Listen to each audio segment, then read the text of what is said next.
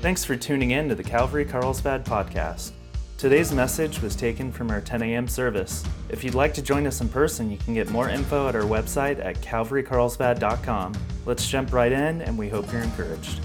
So, the end of chapter four left off with the introduction to this new great high priest.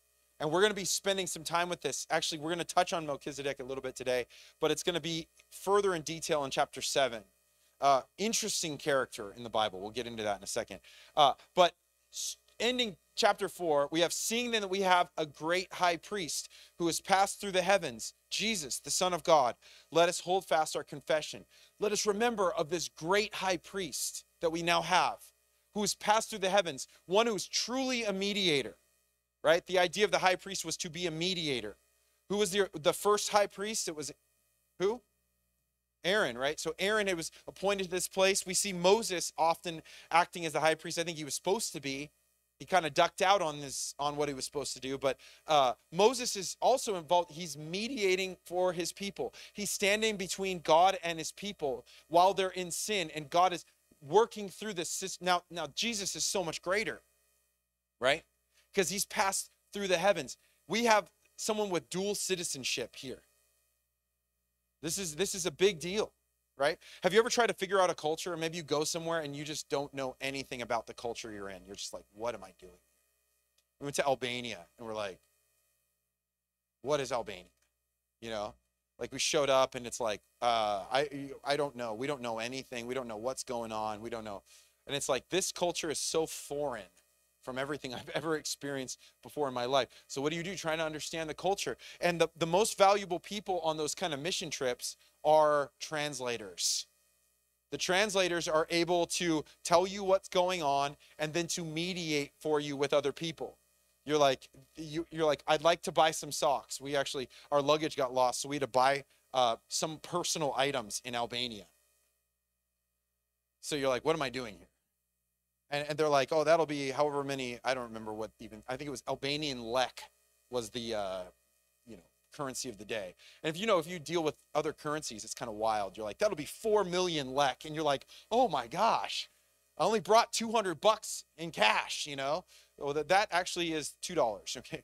You guys got to scale the system, man. This is ridiculous. You know, it wasn't that bad, but you there are places like that. You're like, what?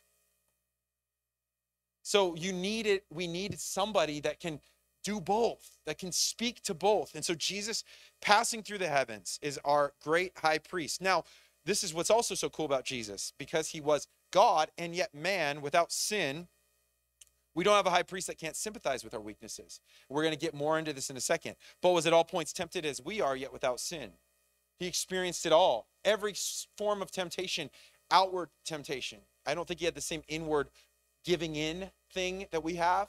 But I think he was, I mean, if there was a temptation, it was thrown at him with like uh, tenacity. I mean, it was a big deal to get him to fall. You know, high profile leaders a lot of times are there's there's a specific kind of warfare on their lives. Uh, could you imagine Jesus? Because you know Satan knows exactly who he is. So he's he's been tempted in every single way, yet without sin. Let us therefore come boldly to the throne of grace that we may obtain mercy and find grace to help in our time of need. So that's where we're coming into this as come boldly because what what do we receive? Grace and mercy and help in our time of need. How good is that? That's what our good high priest brings to us. So let's talk more about the high priest. Verse 1 of chapter 5. For every high priest taken from among men is appointed for men and things pertaining to God, that he may offer both gifts and sacrifices for sin the high priest re- represented the people before the Lord, right? Uh, sin would be confessed. You know, a lot of times there'd be a head on the hand on the animal. Sins would be confessed. The animal would be sacrificed. There was a real price paid for sin, but these were the mediators. This is how God set up a mediator, right? And it was ordered. There was absolutely with or, ordered, but it was among men. Could God have used an angelic being?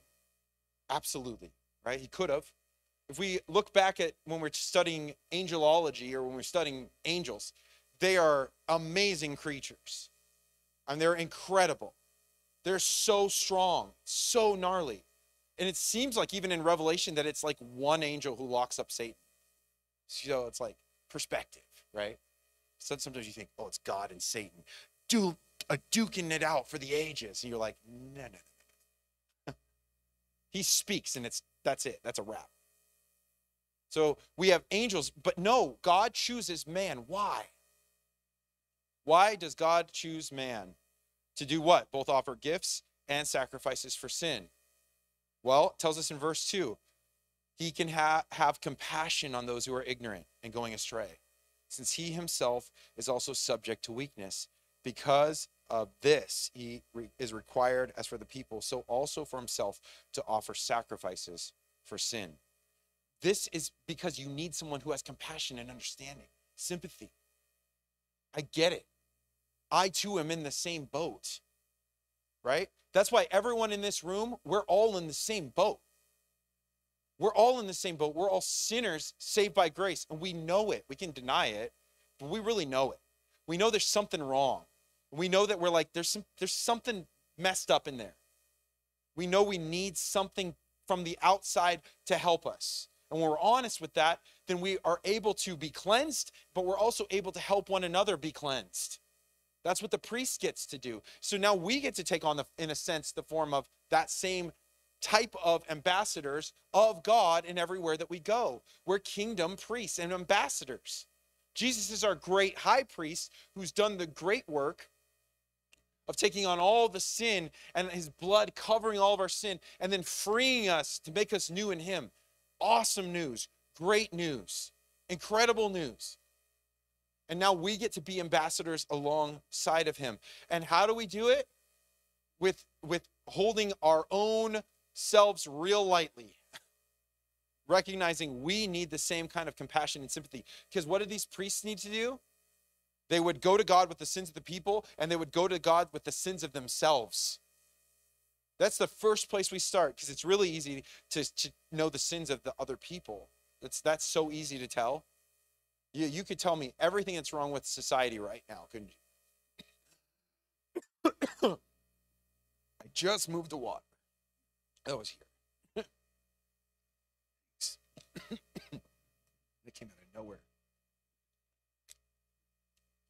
Thank you, wife.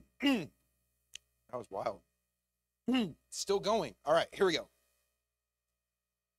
We we we come to to uh, this the the Lord with the same kind of thing though. We recognize we need his help. Right? How good would the high priest be if he didn't confess his own sins? He'd be dead meat. He wouldn't be alive. And so we come to people in the same kind of place. Okay, let me ask you this. And this, this makes sense, I think, to everybody probably. How much do you like having politicians who've never lived in the real world? I mean, think, think about it. These people represent us. And if they don't know the life we live, they don't experience the life we live, how are they supposed to represent us? Here's the answer they don't. They don't. So they live in a different world with a different mindset and a different thinking. They don't see it like we see it. So what are they out to do? Take care of themselves. They believe a narrative in their head. By the way, we're really good at building narratives in our head. We're really good at believing things that are not so, right? Especially because we love to give ourselves grace, but we don't want to give it to anybody else. So we recognize we need compassion, we need sympathy, and then we get to give that as well. So, as much as we would love to see someone that is for us, representing us, we as the church have to remember this is our position that we have before we go out before people. Jesus, in a sense, understands sympathy and compassion. He knows what we're going through, and, he's the one who did it right. I mean, don't you just kind of love when you when everyone fails at something and you do well and you like kind of pass it maybe and then you just, just kind of like you're not feeling super sympathetic though. You're feeling pretty elite. Like i beat everyone at that. It's pretty simple even though it wasn't simple. You're just like i barely made it through that. I don't know how i did you know? Whatever it might be. Oh yeah that wasn't too bad you know? It's kind of front.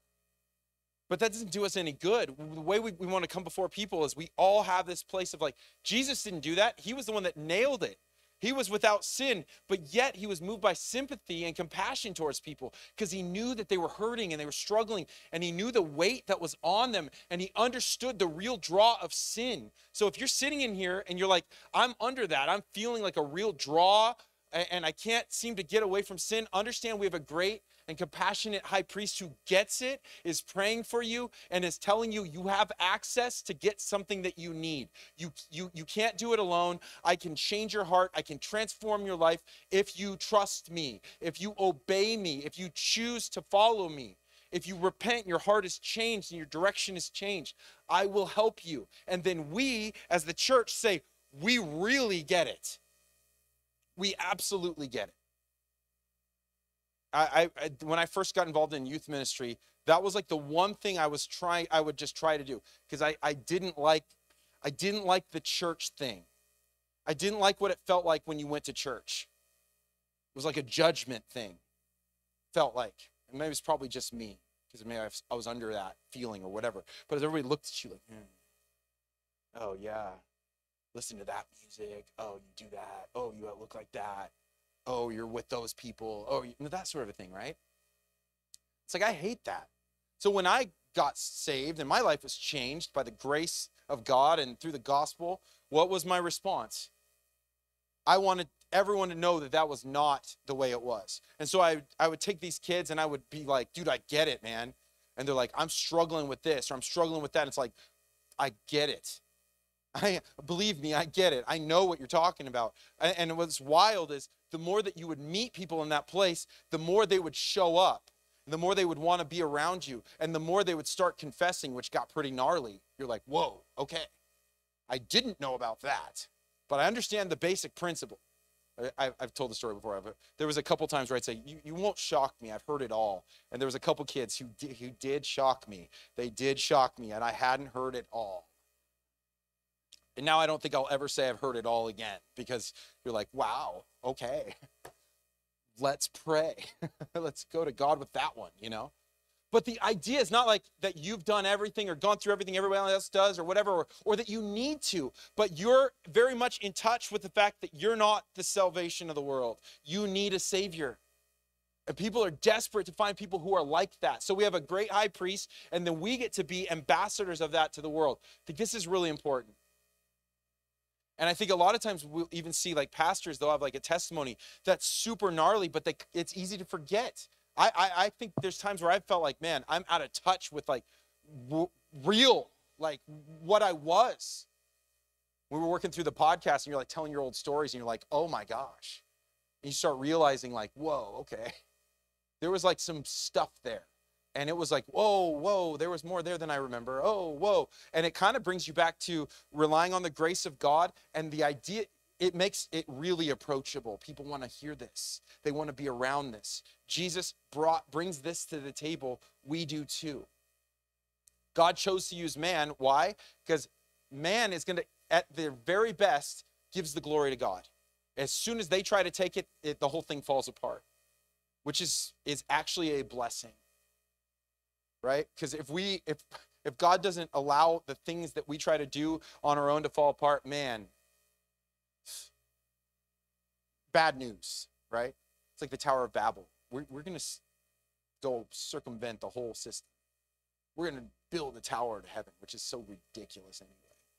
God's like, you guys are foolish. And so what does he do? He brings in confusion. And what does confusion do? It makes you start guessing things, wondering things again. Like, what is what am I doing? Wait, I was so sure of myself and where I was going. That's the first step to like actually being revealed or like God being revealed to you and your heart being revealed to what it is. Because remember, we needed a new heart. In the old covenant, it was not possible. They were only looking forward to that. Jesus is the one that gives us the new heart. And out of our heart now springs like the well springs of life. It's not just like a heart that's like kind of better. It's it's a heart that's full of life that gives life. So everywhere you go, you actually give life instead of death. And you don't think people notice, they notice. What's wild is you don't have to say that much.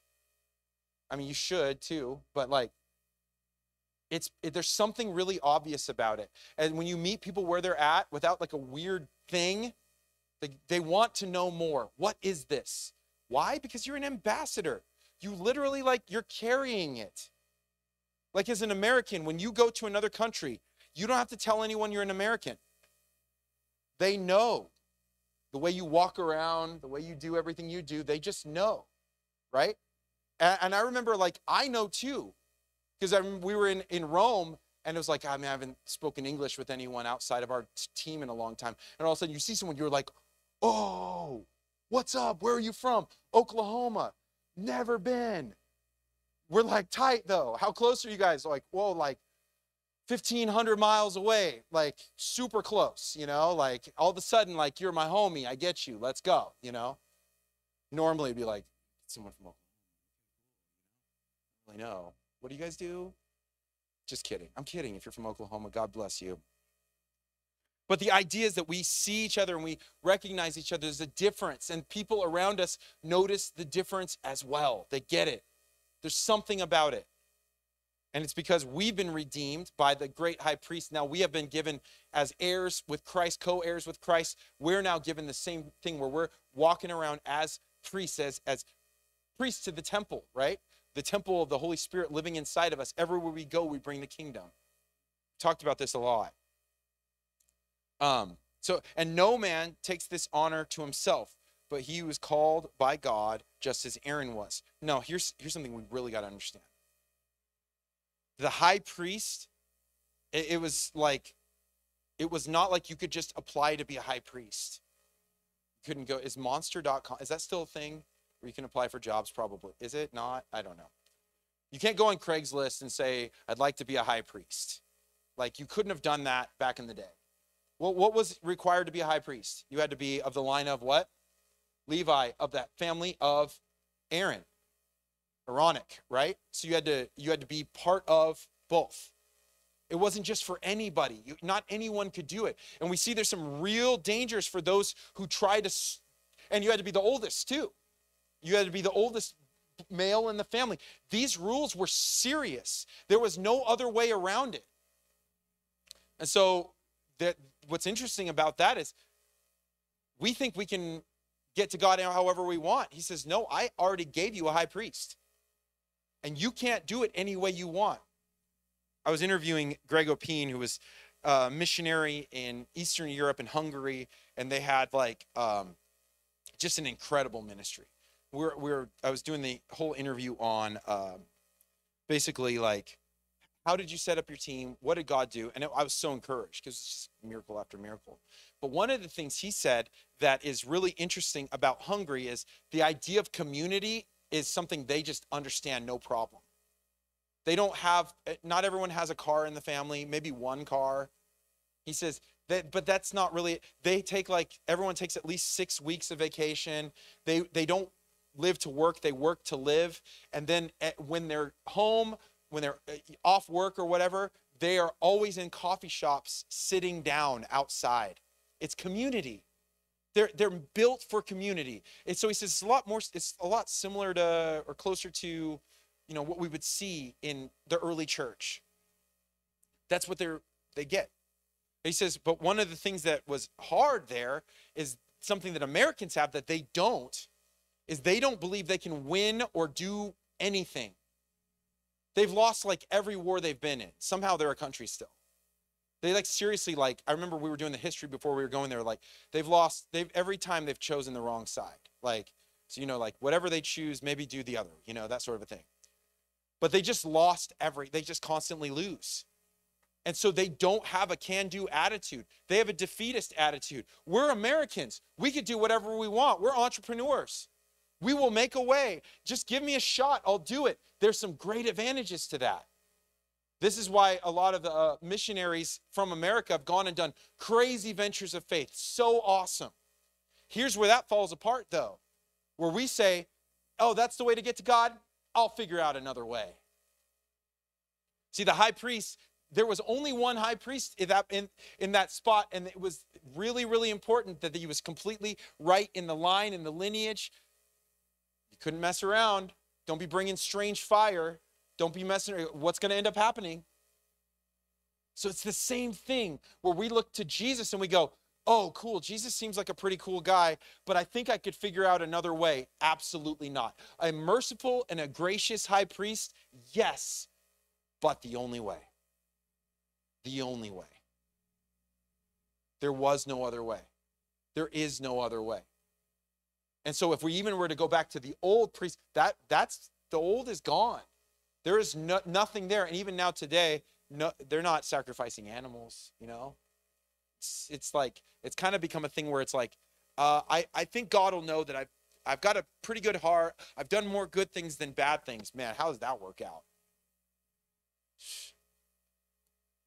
So we got to understand that it was God who called Aaron. It was God who placed Jesus in that position. So also, Christ did not glorify himself to become high priest, but it was he who said to him, a couple quotes Psalm 2, you are my son. Today I've begotten you. Psalm 110, uh, as he also says in another place, you are a priest forever according to the order of Melchizedek.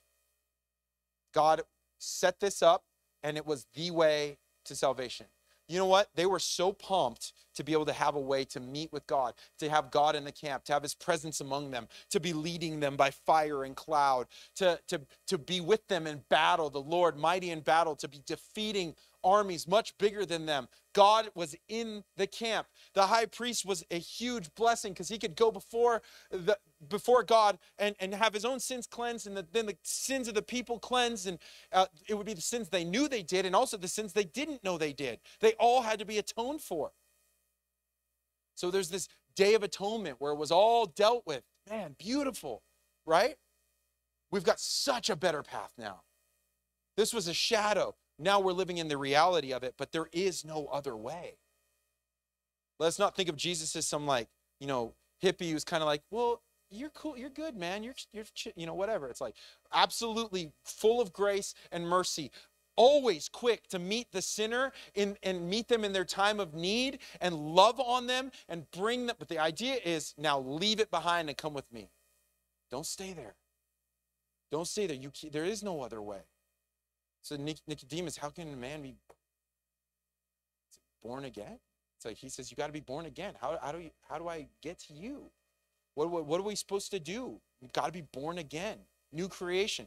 This is the way. This is how it's done. Verse 7 Who in the days of his flesh, when he had offered up prayers and supplication with vehement cries and tears to him who was able to save him from death, and was heard because of his godly fear. Again, Jesus was called while in the days of his flesh. He offered up prayers and supplications and vehement cries. He was it was he was dealing with serious stuff. This is part of understanding what he had to go through. So, yeah, we think about the temptations he had to go through. Think about the radical sufferings he had to go through. And what's happening in the Hebrews? They're dealing with a little bit of suffering. They're dealing with a little bit of persecution. And Jesus understands that too. I mean, he's to the point where he's sweating great drops of blood and he's crying out to God, like, man, if there's a way. But he knew. He was still full of obedience to know what he was supposed to do. He is an amb- he was an ambassador and he was called to represent with a purpose. Again, like an international ambassador, we need them to be able to go and speak on our behalf you know, as, as one that would go out and speak on the behalf of us, that, that knows us and knows where we're coming from and our value, what we're all about. This is Jesus.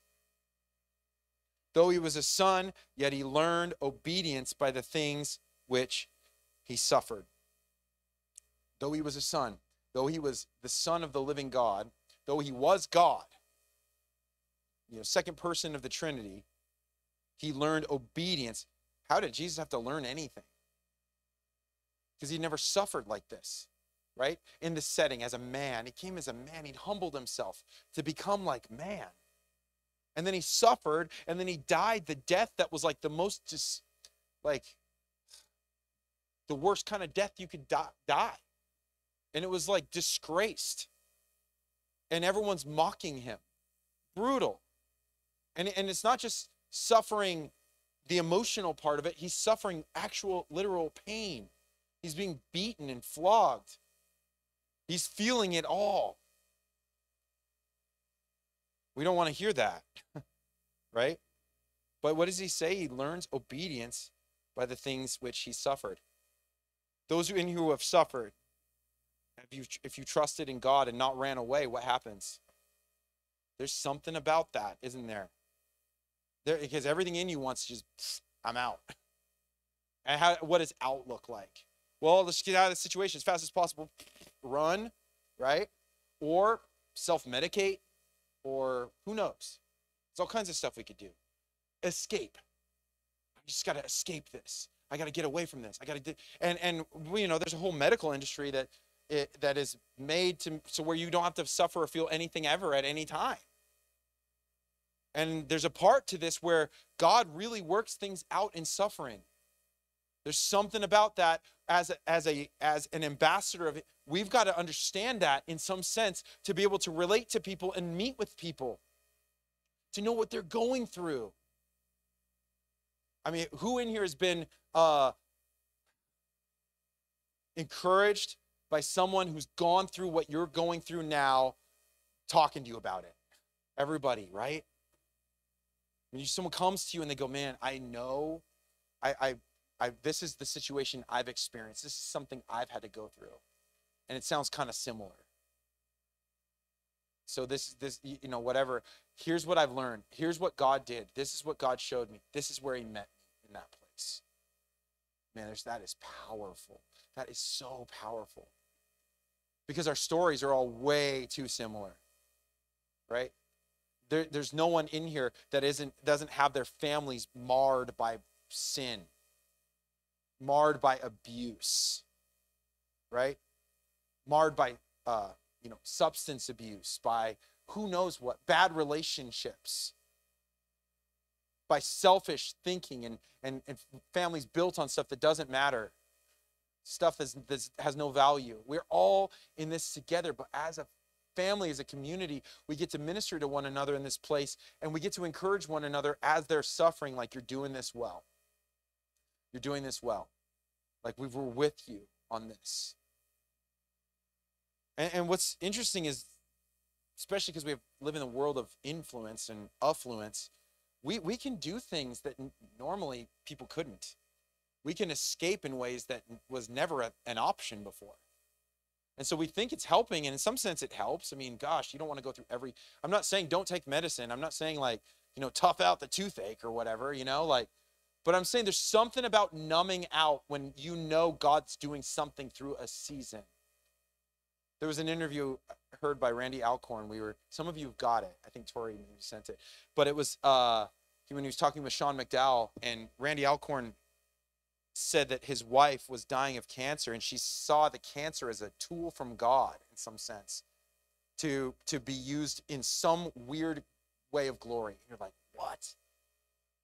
I can't say that, nor do I want to say that. But a woman who has it can. It's when she sees God moving in the midst of it all anyway. And, and of course, Randy's like the heaven guy.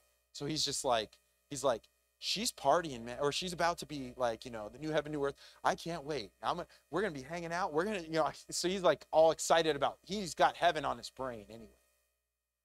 But there's something about like that being able to sit in that mix. Man, because I'll tell you what, once you start running, you don't stop running from pain.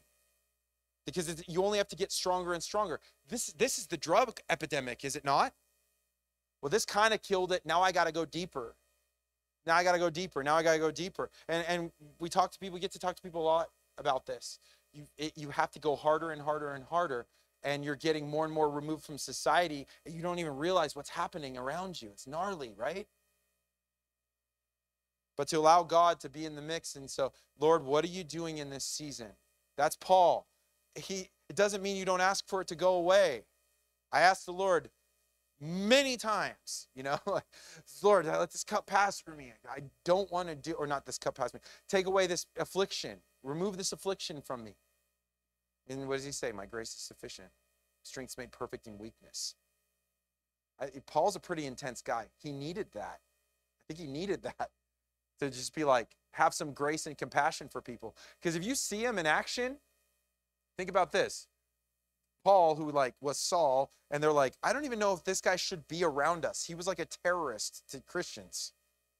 And everyone doesn't really want to let him in. And then finally, some of the guys were like, no, come on, Barnabas, like, come on, let him in, let him in. And then he meets with the other guys, and they're like, all right, he can be part of it. And then all of a sudden, he's like, Peter, I'm withstanding you to your face. And it's like, whoa, bro, you're intense, man.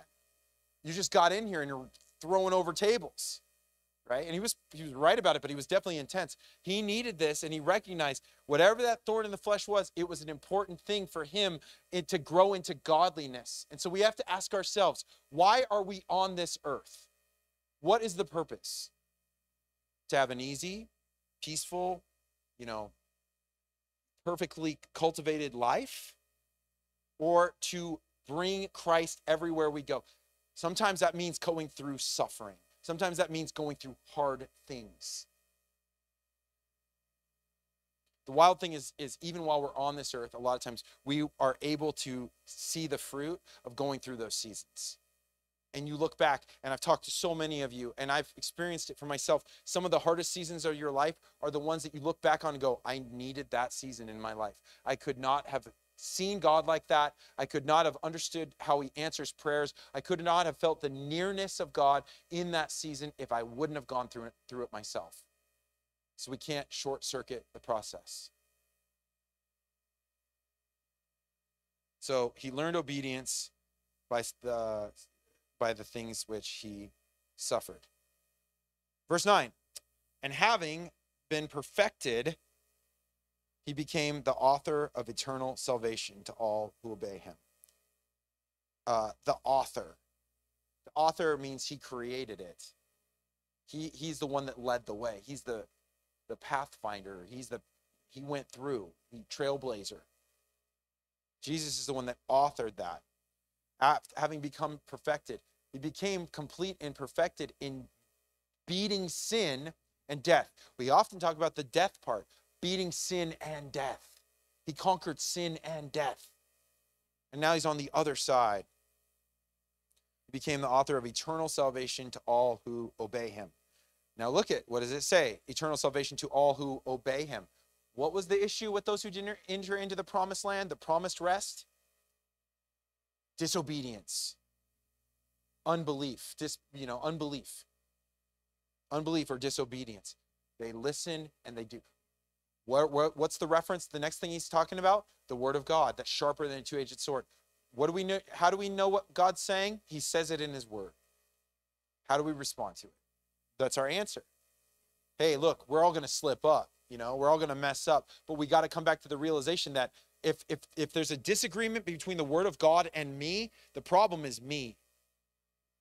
It's I'm the problem, not it. That's that's the thing. So we enter into the rest through this place of obedience, which is putting ourselves in faith, allegiance, subjection to God. What do you want to do? What do you want to do with my life? Not what do I want to do? What do you want to do? And then offering that place. Because you know what? When it's all about you, it is exhausting. When it, when all you're trying to do is is save yourself and keep yourself in that position, it is so exhausting, isn't it? Like I mean, just even to try and have a really good weekend is exhausting. This like for like your birthday. How many people struggle to know even what to do on your birthday? Is there anybody here? You're just like, oh, I've got to make this the best day of my life. And I, I have so many decisions to make right now. I have so many decisions to make. I'm not going to make any of them yet. And all of a sudden it's 3:30 and you haven't made a decision. And you're like, this birthday sucks, man. It's because you didn't do anything. This is your this is on you. This is your problem, you know? Why, why are you doing this? Am I the only one? Maybe, I don't know. But I remember I used to always think like, I'd be like, oh, if we got to just make it perfect and everything's got to be, well, then it's got to be, and it's like, never, you just got to do something, man. Do something. Let's just go do something. Go eat. Do something. You're never going to sit there and figure the whole thing out. I'm going to figure out the perfect whatever. It's, it's exhausting. And it's exhausting to anyone else around you, right? Especially if you have, like, say, a child or something that's wanting a perfect day and you're like, uh oh, I am not going to be able to give you that. I will only be able to give you what I can give you the best I can. So we're, we walk with this idea of like, man, if I'm trying to hold it all together, even on the best case scenario, when all the cards align and everyone's going with whatever I want to do, it's exhausting. Submit ourselves to God. We we have this. I mean, there's such a cool feeling of this is yours, God.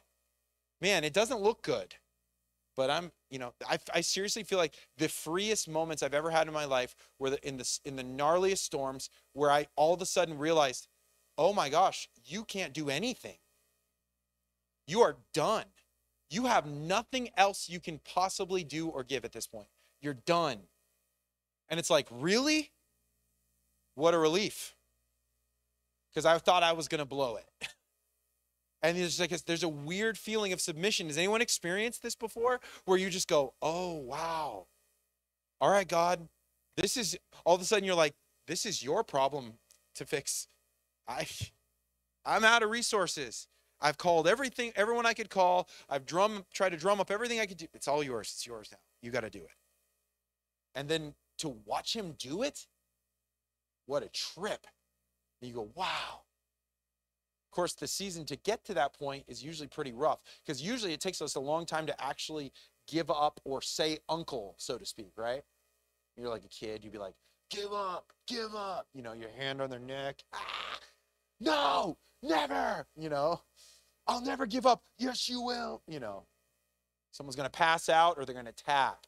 That was like my my high school years was people had just learned the sleeper hold or the rear naked choke people were dropping like flies in my in the locker rooms you know? What were we thinking right? It's like all of a sudden someone jumps on someone's back and, and they're like tapping and they're like nope. Boom you dropped. He'll wake up. Wonder what just happened to his brain you know? But it, it gets us to that place where we have to say no i tap. That's what suffering does. God you're god i'm not because we're idol making machines. We're so good at making idols. We're so good at figuring out better ways. We're so good at saying, God, cool, cool, well done, got it from here. And he's like, oh, you really don't. So, being perfected, he became the author of eternal salvation to all who obey him. Called by God as a high priest according to the order of Melchizedek, of whom we have much to say and hard to explain. That's, that's a sign, right? since you've become dull of hearing. Melchizedek, so this is a, a, a priesthood that's uh, superseded, was before the uh, Levitical uh, Aaronic priesthood. Why? Melchizedek, uh, Abraham submitted himself to Melchizedek, the king of Salem. And this is a really, this will be a fun thing to kind of talk about. But Melchizedek was before all these. So Jesus, was Jesus in the line of Levi? Was he a, a Levite? Or in the line of Aaron? No. What was he? What tribe was he from? Judah. And so go, how can you be the high priest? Well, it's because this is a high priest that supersedes the law. This is above and beyond. And what, what's so interesting about Melchizedek is he refreshes Abraham, right? Or he meets with Abraham and he's got uh, bread and wine, right? And Abraham gives him a tenth what he has. It's like, what? This will be fun. We're going to get into this. But this is like a different type of priesthood. This is a different type of, it's a different thing. It's bigger, better. It's before. So we're, we'll get into more of that. It's interesting, even like, we're called to be compassionate, just like Jesus is. We're called to receive that. I think it's actually really important first we receive sympathy and compassion from God and recognize that because otherwise we take ourselves too seriously. We think we we've got to have it figured out. And wow, I've been walking with the Lord long enough. I, I, I shouldn't need grace like this anymore. We will need grace the rest of our lives. And a community that understands that and lives in that is a beautiful place to be. One where everyone acts like they don't need it anymore is like a, a weird Pharisaical spirit that we do not want. We're going to need to live in grace in, for ourselves with one another. So we're going to be constantly going back to the Lord, right?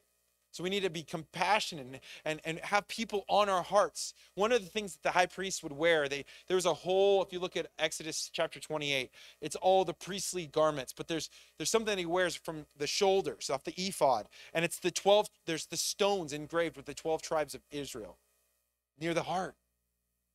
close to this heart.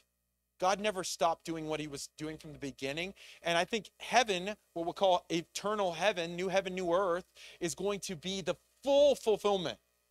What's already started with Jesus. So God wants us not to just be lone rangers, but to bring one another with us with compassion because we care about each other. And we, we understand those sympathies and weaknesses, and we go to God with it. And we say, hey, look, I know you're struggling. I know you're, you're sinning. I know you, all these different things. Let's go to God with it.